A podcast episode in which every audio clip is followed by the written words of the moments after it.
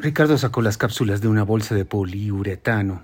Él, el pato y dos muchachas que ambos habían reclutado en un nebuloso antro de Polanco estaban en la sobrecargada casa de los papás de Ricky. Escuchando a cientos de decibeles un africano ponchis ponchis, música comercial hecha por computadora que favorecía el ritmo, las repeticiones y las palabras Let's Dance. Música tacha, ad hoc con lo que los cuatro iban a hacer en esos momentos. En la mesa del centro había velas y no estaba prendida la luz central.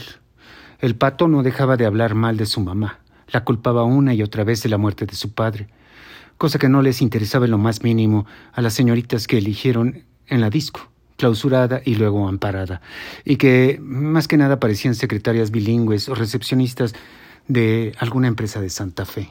Es decir, eran jóvenes y atractivas. Ambas llevaban minifalda y estaban a la moda, pero el pato y Richard habían percibido cierto nixtamal, como le llamaban, en las dos escotadas chicas cosa que era perfecta, porque las niñas bien de la universidad igual no hubieran querido unirse a su tacha reventón, que incluiría por supuesto sexo. ¿Para qué era la tacha sino para sentir más? Más, mejor, por más tiempo. Ricardo se disponía a, repartir las cápsulas, como pidiéndole a su amigo que se callara la boca, que no era el momento de mala onda, que las godines de Santa Fe no tenían por qué oír del suicidio de su padre y de cómo su madre le había negado toda ayuda. En un ritual coreográfico, Ricardo sirvió cuatro vasos de agua embotellada y repartió ceremoniosamente las tachas. Solo le faltó un cántico hindú, invocar a Vishnu. El pato seguía hablando de cómo iba a vengar la muerte de su papá, de cómo iba a hacer enojar a su mamá, desquitarse, porque no era más que una ruca arrogante y frustrada sexualmente. Gracias a Dios, pensó Ricardo, que la tacha hace efecto rápido. Las niñas cuchicheaban con risitas sexys y el Richie le subió el volumen a la música dance que repetía I love you baby yeah y otra You and I are nothing but mammals, so let's do it like they do it like they do it in Discovery Channel. I kissed a girl and I like it. Destination unknown. Una pantalla gigante de plasma mostraba unas como sobrecargos en minifalda y calzones azules bailando como robots. El odio cesó de un segundo al otro y la música se convertía en un flujo coloidal que cubría a todos. El pato sintió un alivio tan grande que suspiró como quinceañera, como si la tacha hubiera purgado mágicamente la mala vibra, la mierda, la tristeza, el reproche, la ira, el dolor. El pato empezó a sincronizar los latidos de su corazón con el ritmo de los tambores cibernéticos que reverberaban por esa sala Luis XVI, que de repente era bellísima y se había llenado de luz. Las velas estallaban como bengalas, emparentándose con el sol.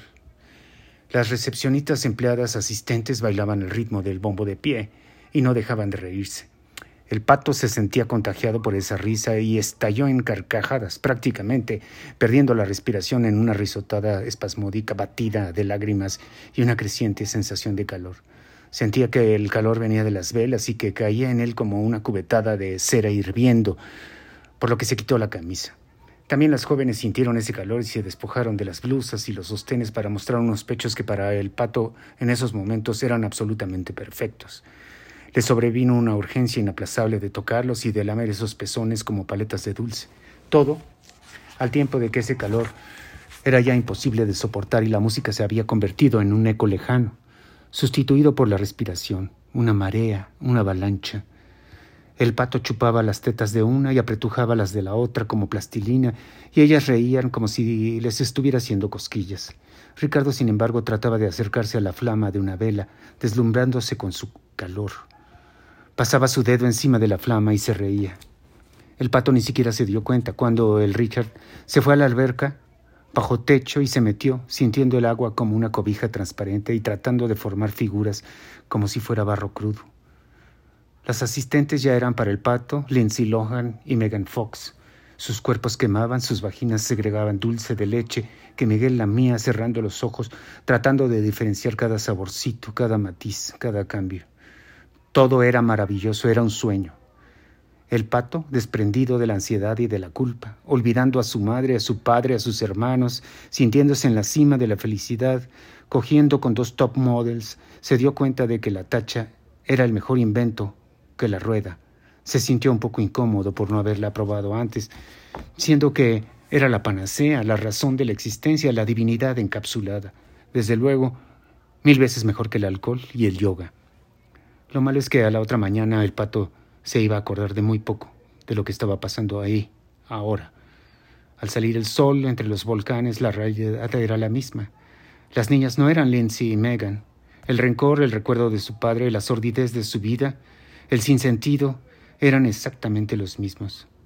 La tacha solo le había otorgado momentos artificialmente felices que a la luz del gris sol que peleaba por penetrar el humo de tres millones de autos era como un recuerdo lejano, brumoso o una experiencia que había tenido alguien otro. Y quizá eso había sido.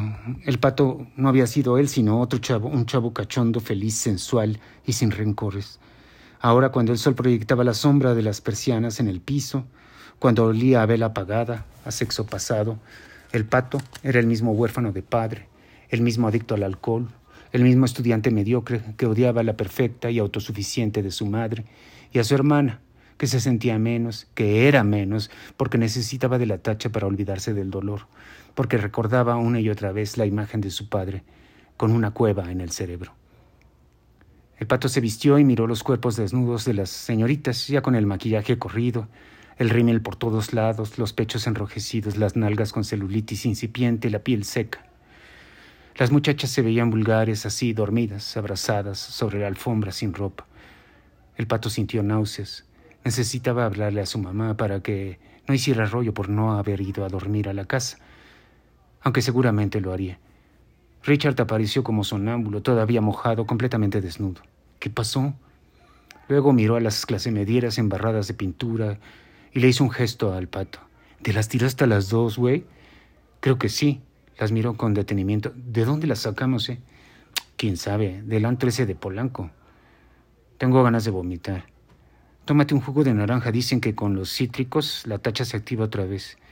Necesito ir a mi casa porque mi mamá me la va a hacer de pedo. Órale, güey, chido. El pato se fue. Ricardo se sentó en el sillón y miró los garigoleos barrocos de los descansabrazos, el comedor espantoso, las naturalezas muertas en las paredes. Le hubiera gustado tomar un hacha y hacer todo pedazos. Las niñas se acurrucaron más, tapándose la una con la otra.